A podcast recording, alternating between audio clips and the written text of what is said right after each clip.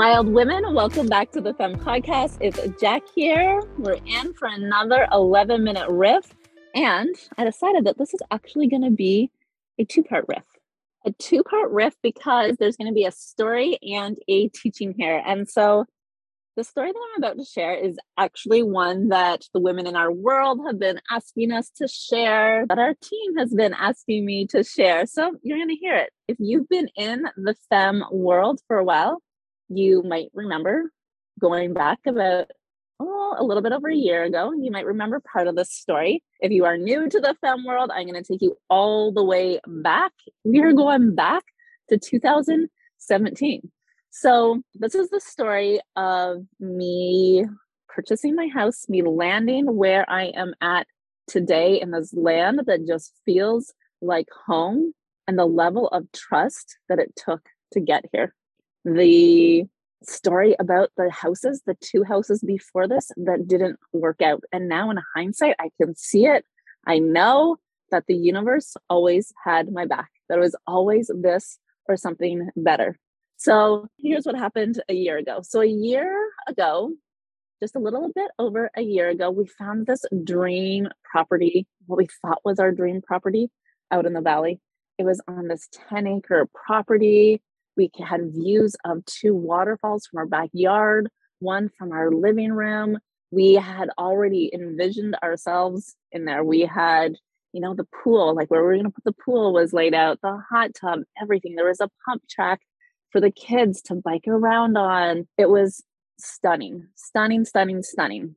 We put an offer on that house and did not get it, did not get it, did not follow through. And I remember telling my son, we had talked about manifesting, mm-hmm. how manifesting works. We had been like literally like every night, like, you know, praying for the house to be ours.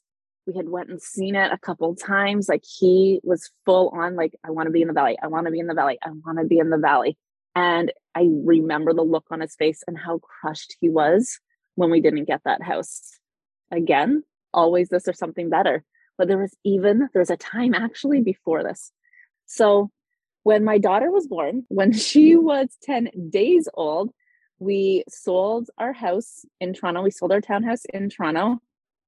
We moved to Costa Rica for that winter and then we came back. I was still in beach vibes. You know me, beach vibes are my thing. And we decided to rent a place for six months in this just outside of the small town where I grew up, right? Very, very, very close to the beach. It was like a 10 minute bike ride to this beach that I absolutely love, that I spent so much time there as a child. That is, I mean, it's in Canada, so it's only, you know, only open for a few months of the year where you would like actually be in the water and swimming, but it's like this gorgeous sandy beach. The water is so warm, the sky, the colors in the sky, the reds, the oranges, like it's just stunning. There's so much of like my heart and my soul that lives at this beach. So we were renting there for six months. And about a month into our rental there, this house across the street came up for sale. We are like sitting outside. We watched them put the for sale sign up and we're like, let's just go take a peek. At this point, we literally had no idea where we were about to land, where we wanted to be. We were just like, let's go take a peek. And the minute like we stepped on that property, we were both blown away. It was this three acre property that backed onto the river where there was a boat dock that went out to the lake that I was just telling you about. There was, you know, these fire pits. The house was just redone. It felt so good. My husband, who has a background in design, he was like, okay, this is where we're going to put this like structure. He was going to create this like beautiful modern structure out of shipping containers that held my office in the bottom and this like glass yoga studio on the top. We had again this like vision for what this property could be for us and for our family. It felt perfect. It was close to my sisters, my mom, my dad, my nieces and nephews.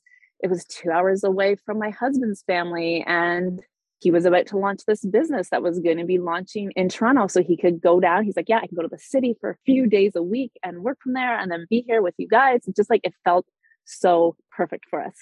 And we put an offer in on this house and we're just like, we want it. We want it. We are going for it. We were like, let's not even think around. Let's not negotiate. The price was incredible. like, let's just pay asking price. Let's like pay asking price. Let's go in. Let's like, we want this to be ours. And the offer got accepted right away. And so, like, really over the next two weeks, like when I say like I had moved in, like I knew where my clothes were going to be hanging in the closet. Like I had like everything that we owned was like already mentally moved into this space. And then it was conditional on a house inspection. Now, the house inspection report came back to us the day before the house was meant to close. So again, two weeks, it had all happened. It had all happened in my mind. And when the house inspection came back, two major things came back. And one of them was cause for us not to be able to get insurance on the house. Obviously, a huge thing. And it was something to do with the piping in the house. It was all going to need to be replaced. But still, we didn't care. We're like, we want this house. We want this house so freaking bad. So we made an offer to the woman that owned the house. We were like, okay, we will get the work done. We will pay for the work to be done. We'll split it with you 50 50, even though it was meant to be on, on her end. And we're like, we'll split it with you. We want this house, but we need the house to stay in your ownership, in your insurance, so we can get this work done. If a pipe bursts while we are doing the work, we have no insurance. Like, that's just like not going to work for us. And let's just say things did not work out with this house. We, uh, you know, tried to force it, tried to force her hand. It did not work out. So we sat there for the next five months while we were renting across the street, seeing it not sell. And when she came back to us a little bit later, when we were basically wrapping up our time at this rental place, wanting to, you know, renegotiate and to create an offer, at that point we had already decided we were coming to BC. We had already decided that we were going to BC, and at that time thought it was going to be for six weeks and didn't even know. But we had our energy had moved from this beach town.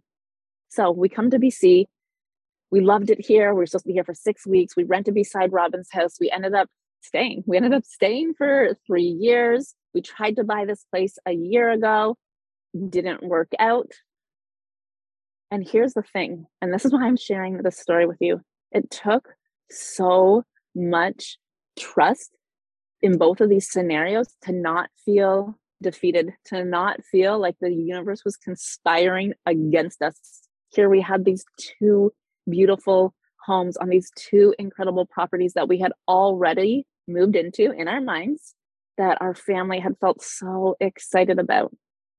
It would, be easy to say, like, oh, you know, the manifesting's not working, the universe is not showing up for us. In hindsight, I know we would not have, if that house in this beach town had worked out, we would not have made it to BC. If the house had worked out last summer we would not have went to costa rica. We would not have planned that now we would not have known that we really want to spend part of our time in costa rica part of our time in bc and our house our house right now that feels like home. When we look at the three properties it's like so easy to see why the other two didn't work out.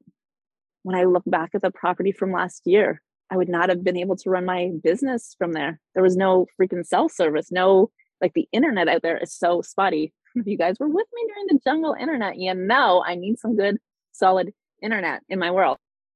Also, looking back at the house from last year, yes, it was on our dream property. The house we felt like was going to be a teardown. It was going to take a lot of work. We were like, we'll live in it for a couple years and then we'll tear it down. It was going to take so much. And the house that we just moved into this summer is like a dream is a dream for us. Literally, people walk into that house and they're like, "Oh, you guys like already like redid this? Like you already redid the kitchen?" And we're like, "No, this is this is how it was. Like this is how it was when we took over when we did the walkthrough of it. Like it's so us.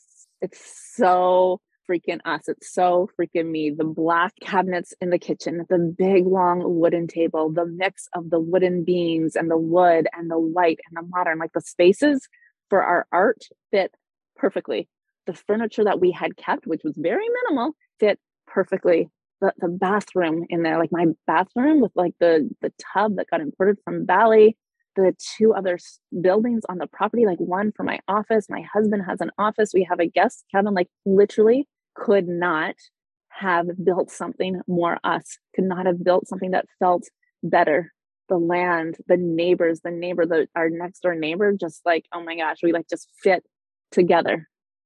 this or something better. So easy to see in hindsight, so easy to see how the universe was conspiring in our favor.